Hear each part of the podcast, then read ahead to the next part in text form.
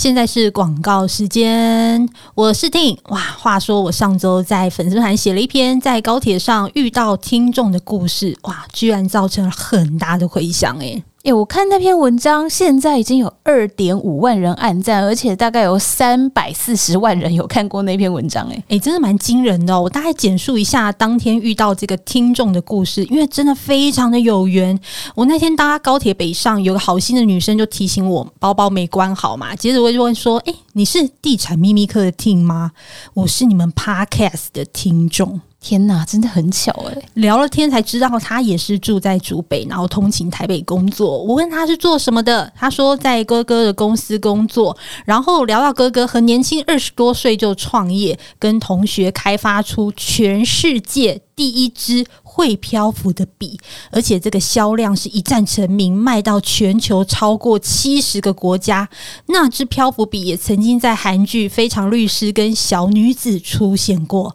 我后来很好奇问他：“哦，你这个去年这个漂浮笔总共卖了几支？”他说。叠起来大概是一座喜马拉雅山这么高，哇塞！这真的是台湾之光哎。最令人吃惊的是啊，听众哥哥是创办人，今年才刚满三十岁，好年轻有为。但创业我觉得绝非偶然啦。听众说，爸妈是那个传统的公教人员，一开始知道哥哥要创业都非常担心哦。毕竟爸妈还是希望哥哥就是当个工程师比较稳定哦。那他也没想到说，哎，小孩发明的东西有一天会外销全球。在 Amazon 的商场创下惊人的销量，而且营业额还是每年一直在翻倍的增长。哎、我只能说，这真的是一个很棒的缘分，可以相遇哎，你们。而且我觉得有一件事蛮开心的，就是后来这个粉丝呢，他有私讯我们粉丝团说，哦，因为那一篇贴文，结果他们的网站流量暴增。然后后来就有主动提说，哎，要来赞助我们节目的口播，谢谢。哎，我真的蛮感动的哦。其实我当天发文没有什么特别的想法，单纯就是想要支持台湾的品牌。事实上，他们也真的很优秀哦，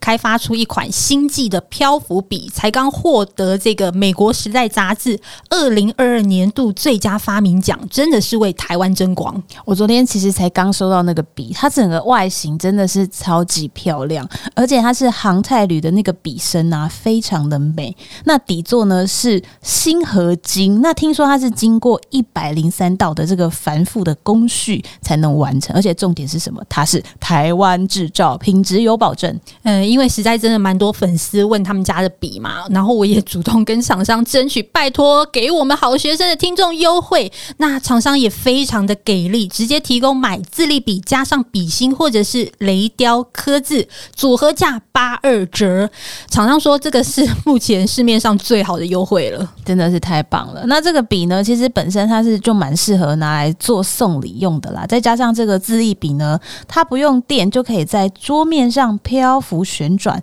可以带给收礼人一个很特别的视觉的惊喜跟使用的体验。对，它的每一组笔都有附这个精美的包装，诶，作为这个新家的落成，或者是是最近快要教师节了嘛，送礼也是一个很棒的选择哦。那感谢 Novian，也感谢一直支持我们的听众，非常的谢谢你。那我们把这个购买的链接放在资讯栏，一起支持台湾品牌，也祝他们在国际上继续发光发热。Hello，大家好，我们是地产秘密客。欢迎收听地产好学生。今天的主题还是近年来最大的公安意外基泰大直案。在上一集的节目中，我们讨论了房子到底是怎么盖的，由谁来审核，以及如果隔壁要盖新房子，大家要怎么避免自己的家被损坏。那这一集呢，我们要来换个视角，一起来讨论一下，如果真的发生像这样的事件，我们要怎么保护自己的权益？先来欢迎我们的强者朋友，同时拥有律师执照跟建筑师执照的李仁豪律师建筑师，主持人好，大家好。再来就是在新闻的放送下，全世界都已经知道他买了基泰大直的威爷。嗨，大家好，我是受灾户威爷。好，我们先来问一下威爷好了，请问这次的事件你是看新闻知道的吗？我没有看新闻，然后是陆续有一些知道我买那边的朋友传给我，包含你们，对，就陆续传给我这讯息，我才知道，对。那事情发生之后，基泰这边有做任何的处置吗？没有，我现在其实还不能对基泰表达任何正反面的部分，因为我们约定的时间是明天，他们会给我一个答案。但是我可能有一些讯息要更正啊，就是他们总经理在记者会上面说，大概只有一两户的住户要解约，但实际上，因为我自己有组一个基泰大直的屋主的自救会的群组，我们群组有十三位要有意愿要解约。好，第二个就是他总经理在记者会讲说，针对解约的客户要从宽认定，因为照合约上的写法是，先要提解约的那一方要付十五帕的违约金，但是截至目前为止，我跟基泰沟通联系的结果，他们还是要照合约履行，就是如果是我们屋主主动提出解约，我们要支付十五帕的违约金，所以我还不知道所谓的从宽认定，他们的从宽认定的标准是什么。对，这是目前的状况。所以现在是有人跟你联络吗？就是那个窗口是谁？窗口可能是一个没有任何权利的小职员。哦，对，那被推出来被骂的那对，被被推出来被骂。因为其实我们群主有很多屋主，其实看到这件新闻，其实很心里都不是很舒服啦。那唯一的窗口也只有他，所以他就是被骂。但是给我们的答案都是模棱两可。叫我们再给他时间，但是又讲不出时间点在哪里。对，所以，事情发生的那个第一时间，就有人打电话通知你们说，没有传简讯、传赖，对，就是制式的，大家收到的都是制式的。对，就是说他们在处理，给他们一点时间，但是都很没有明确的给时间点，什么时候要跟我们讲呃解决的方案。对啊，而且事情已经过了快一个礼拜了，对，还没有解决方案。所以住户现在的心情其实是非常的，其实我我觉得过这样，我觉得屋主其实大部分都是很理性的，一开始都是很理性，但因为他们的态度，让我我们屋主群已经有一点，呃，也有点情绪了。不过因为我们有约了时间点是在礼拜四要碰面，那我觉得一切就等礼拜四碰面看他们的。诚意了，有没有解决事情诚意？因为我自己，我们自己也是创业的，很清楚。你这个品牌如果要大家消费者信赖的话，其实不是喊喊口号。诶，你知道基泰建设那个 slogan 是什么吗？是什么？专业、信任，什么相伴一生？哦，嗯，现在听起来是有点小讽刺的。的确，那请问一下律师哦，就是针对这些购买这个基泰大值的已购客户哦，在星期日记者会上，这个总经理冯先勉先生他是说，这个解约的话是从宽而论，那这句话的白话是什么意思？是。在这个契约关系上，像房地买卖的这个契约关系上，要解除这个契约，通常可以分两类，然后一类就是依照契约的方式去解约，这个通常就是属于这个单方解约的情况。但是有一种的解约其实是双方合意解约啦。那合意解约跟单方解约效果不一样的是，在于合意解约的时候，双方就自己讲好那个解约的条件啊。所以从这个。基泰的总经理他在呃上周日的这个发言说从宽解约，我们认为他应该是可以朝向双方买卖双方合意去解约的角度。那合意解约，我们刚刚说的，他其实解约以后的这个怎么去结清双方的法律上的权利义务关系，其实大家讲好就好这样。所以如果说这个总经理他一方面说解约从宽认定，但是实际上他又依据契约要求这个承购户要赔十五趴的违约金给建设公司，那当然他这个说法跟做法就是显然是互相矛盾的。这样，那我们先问一下威爷好了，现在已购户他们希望的诉求大概是这样？是希望解约吗？还是希望就是房子可以好好盖好交给他们？呃，目前大家越来越没有信心嘞，看他们处理事情的态度，还有一些出来的一些对他们负面的新闻，呃。越来越多没信心。本来我们其实是有一个那个投票的机制嘛，就是看住户的意愿。本来要解约跟继续观望的那个人数是一半一半，现在就是这几天已经大部分人都倾向解约了。然后甚至连基泰建设其他预售屋的案子的那个承购户都私讯给我，想要加入群组啊，真的、哦、对，所以事情又变扩大了。我真的觉得。基泰建设要拿出一点魄力，魄力，还有负责任的精神。对啊，因为其实现阶段就是要很明确、很果断的做一些回应嘛。那这样子一直拖，包含刚刚律师讲的，总经理在记者会上面讲说从宽而定，可是我实际上我收到的都还是继续照合约，我们解约的话要收我们十五趴违约金，其实就是两面的。所以他对外说一套，但是实际上执行又是另一套。实际上数字是他记者会说一两户要解约，可是我这边就已经有十三户要解约了。然后我跟对方窗口讲的时候，他说他们那边大部分的屋主都会继续的等待。我就说大部分的屋主都在我这里，真的是说法不一耶。对啊，其实，在交涉的过程中，那个信任感是慢慢的在流失的。对，那我们想要问一下李律师，那这样如果是以解约为前提的话，那他们的诉求是有机会可以达成的吗？因为，诶，根据法务局这边针对这个事件，他好像之前是有说过说，哦，因为这个契约的到期日还没到，所以房子也还没盖好，所以他是不能主张物件的瑕疵。那这个部分的话，李律师你怎么看？是我们刚刚说这个一般的房地买卖的契约都会规定说，这个承买人嘛，哈，消费者这边如果无缘无故结束这个契约关系、解除契约或终止契约的话，那他可能就是要付这个甲方建设公司这边一个违约金嘛，哈。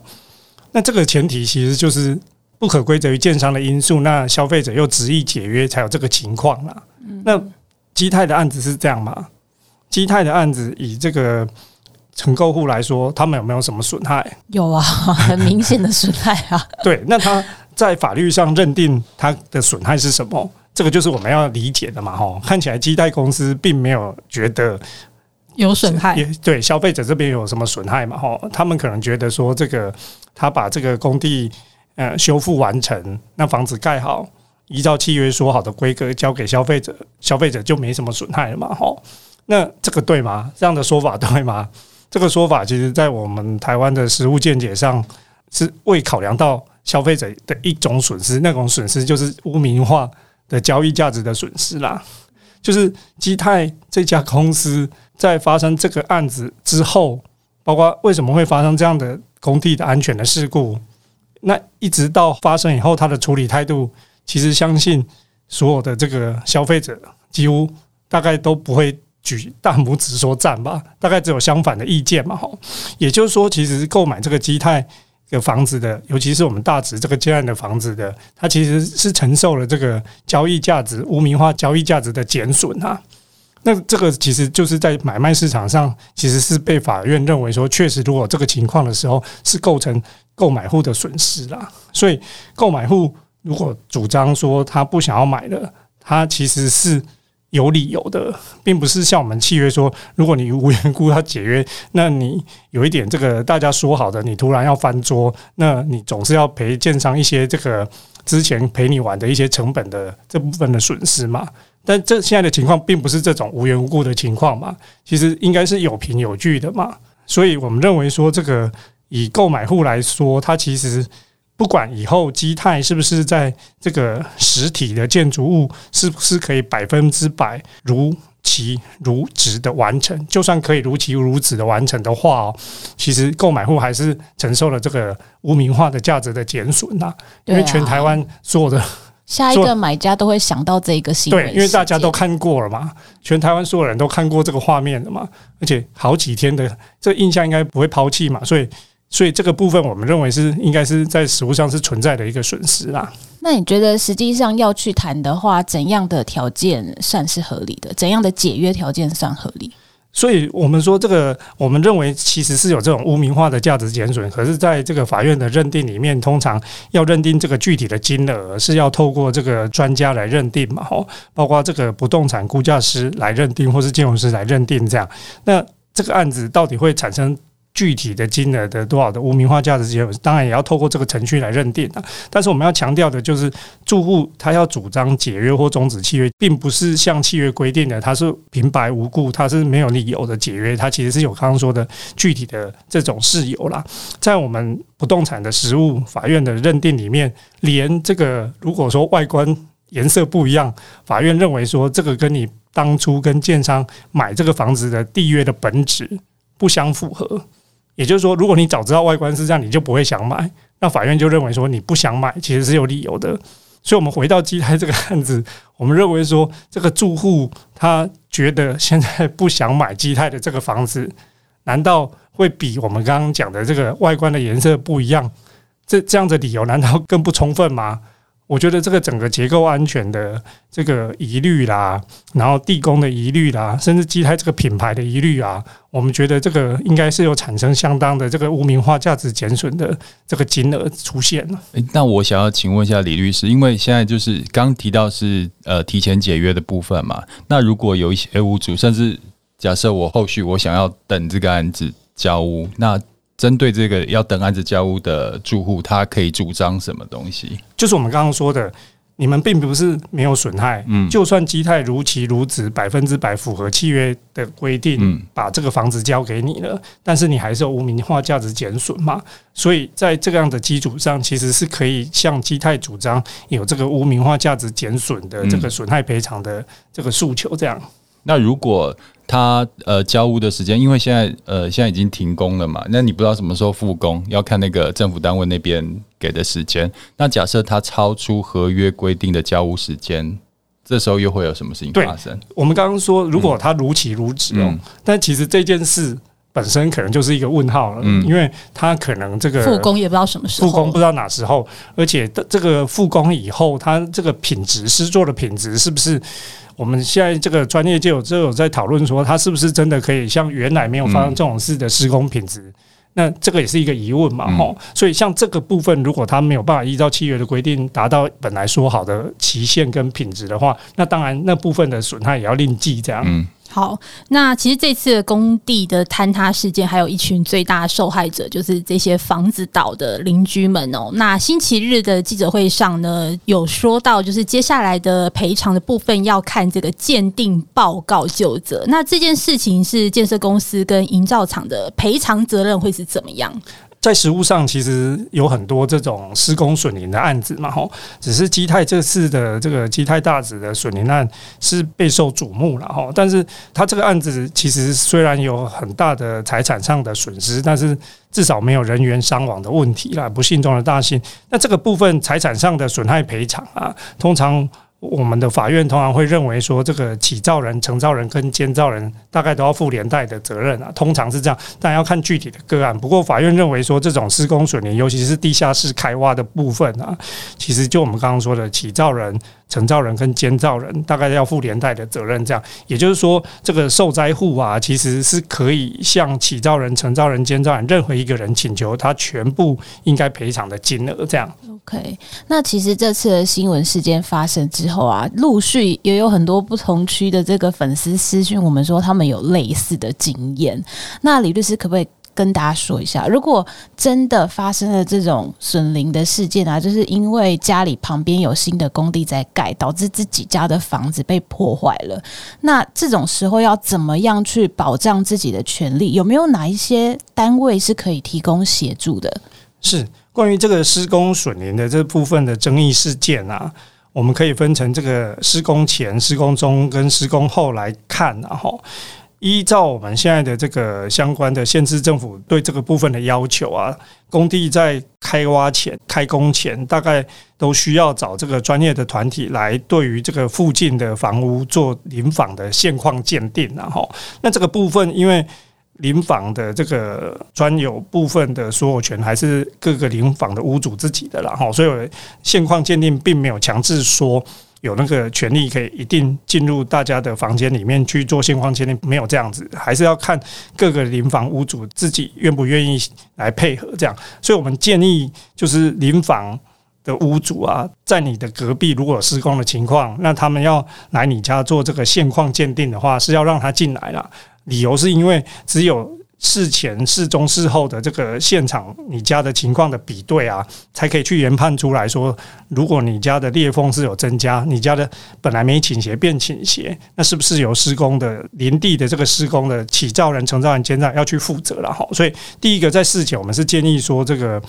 屋主啊，应该是要同意让林房林地的施工单位他来你家做现况鉴定，然后。那如果真的发生后来施工中家里有产生这个损害的话，目前的这个各县市政府的这个施工损林的相关的作业要点啊，其实处理规则其实是规定说，在第一次的时候，以基泰来说就是这样，就是他们目前的各县市府的规定大概都是说，如果发现损林的话，那是由这个起造人。承造人配合这个监造人去去确认这个事嘛，吼，所以我们最近媒体就有在检讨说，这个是不是原来的地址的倾斜情况的预警啊？其实，在第一次的这个监造人，就我们刚刚说的启承间，他们在确认的时候，就没有好好去确认到位了，吼。那这个事情，基泰这个事情也引发了各县市政府，包括台北、新北，他都要去检讨说，我们刚刚说的这个查验机制是不是足够了，吼，因为。如果有外部的第三方的这个专业团体，可以在第一次发生损邻的时候，他们就进来确认的话，可能会比较有公信力跟专业性，然后也比较不会有这个利益冲突的问题嘛。吼，那我们认为说，如果是这样子的推动，其实是有必要的啦。吼，就是如果你发现你家有施工损邻的情况。那你跟县市政府主管单位去检举说这个情况的时候，那应该是要由第三方来协助确认。这个对于后续的争议可能会比较，我们觉得是比较可以不会让事情复杂化这样。然后，那不管怎么样，如果是以住户消费者本身呢、我们认为说，就是事前他要配合做这个现况的鉴定。那如果发生损邻的时候，一定要跟这个主管单位去投诉说这个情况。那我们刚刚说的只是。我们建议主管单位啊，他在接受这个损邻住户的投诉的时候，他应该施工损邻相关的处理规定应该是。找这个第三方的公证单位来认定，这样可能会得到一个比较公允的一个结果啦。那甚至可以避免像现在这个吉泰大致案子，就是疏忽了一开始的预警，那导致的后续的损害更是不可弥补。这样哦，关于这个部分啊，可以分享一下，就是有粉丝私询我们，他是住在南部的某个县市，然后他家旁边是有建商来盖房子，然后也是他家的房子就发生了一些问题嘛，那他去向那个。政府机关投诉的时候，政府机关居然跟他说：“哦，那个是常有的事情，不然都不要盖新房子嘛。”他就超傻眼，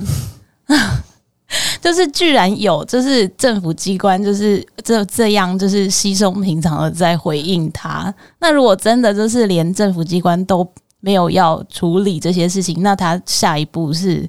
就只能走法院吗？是。如果发生这个情况，变成就是我们刚刚说要厘清说自己家里的这个房子的裂缝啦，然后房子的倾斜这种损害情况是不是隔壁施工导致的嘛？吼，这个确实是要有专业性的确认，而且要有相当的资料的比对。就我们刚刚说，比较施工前后。然后你发生损害的时候，是不是他在做怎么样子影响地质扰动的施工的太样？这样，因为一般会发生损林的情况，大部分就是像我们基泰大子这个案子，就是在做地工的施工的时候，因为一方面扰动了地质嘛，吼，一方面震动，然后甚至地质会有这个流失的问题，所以比较容易产生林地的损害啦。那一般就是已经房子盖起来以后，甚至盖到这个屋顶了以后，那大概那时候地质也都稳定了，所以我们说一开始会有损害的情况，大概就是在工地开工做地下工程的时候比较常见了，就挖地基那段。对对对，所以这个部分变成就是要有专业的数值来判断，跟现场的状况来判断这样。所以如果是以住户来说，他单方的要去做这部分的权利的争取，有时候面临到的困境就是，就算他委托专业的团体来协助确认的话，变成这个施工单位建商那边他不提供相关的这个施工的过程的一些讯息嘛。像我们说基泰这个案子很重要，就是那时候的地质观测的资料嘛。吼，就是如果说这个施工单位建商没有透过公权力要他提出这些资料的话，有时候这种。现场的这个施工损邻的因果关系的确认也不一定容易精准啊。其实这次也有针对这个重建之后的这个分回比例做了一些讨论哦，像是到底是这个基泰自己盖，或者是出钱请别人盖这样子哦。那如果是建商造成房子的倒塌，那这个原住户是有机会谈到比一般更好的这个都跟的条件吗？我们现在要比较的就是说，原来如果以基泰这个案子，好像我们新闻媒体上比较看到的，就是在比较这个本来大家讲好的都更条件，跟现在我基泰愿意给你的条件，在做这样的比较嘛，吼，然后来说现在条件是不是比本来好嘛，吼。那我觉得这个比较是其实是蛮荒谬的啦吼，因为本来的都更条件是我地主、屋主跟你基泰大家合意要去做这样子的促成这样的事嘛哈，但今天的情况是我被迫。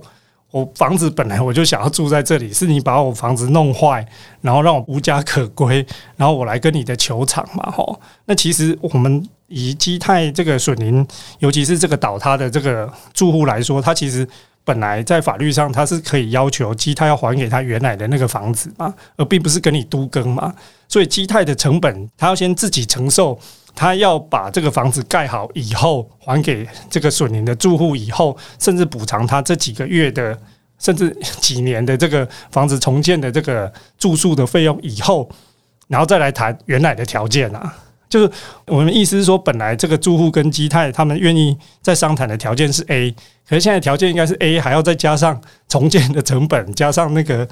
住宿的成本，这些其实是基泰的成本，并不是住户的成本啊。所以这个比较的基础应该是这样子去比啊。所以如果基泰一直认为用原来都更的条件去比现在条件，现在的比较好，我觉得这一点都没什么了不起啊。就我们刚刚说，他本来就要考量那个重建的成本，加上。这一两年的这个住宿的成本，其实都是他自行要吸收的成本啊。的确，因为这些住户都是被动式的，被迫要离开自己的家园，他们也不是自己愿意都跟的。如果他本来愿意都跟，这些成本就是房子拆除的成本，这些可能就是大家住户跟基泰要一起承担的成本嘛。可是现在是他被迫，所以这部分成本是基泰单方的成本啊。那因为这个也有之前也有讨论到说，哎，那如果到时候有一些可能因为重建，那会有可能有一些容积奖励的产生。嘛，那这个在分配上，你觉得基泰可以去分配这个吗？还是他应该是归？不过听起来他现在就是都交给这个台北市 政府来做决定。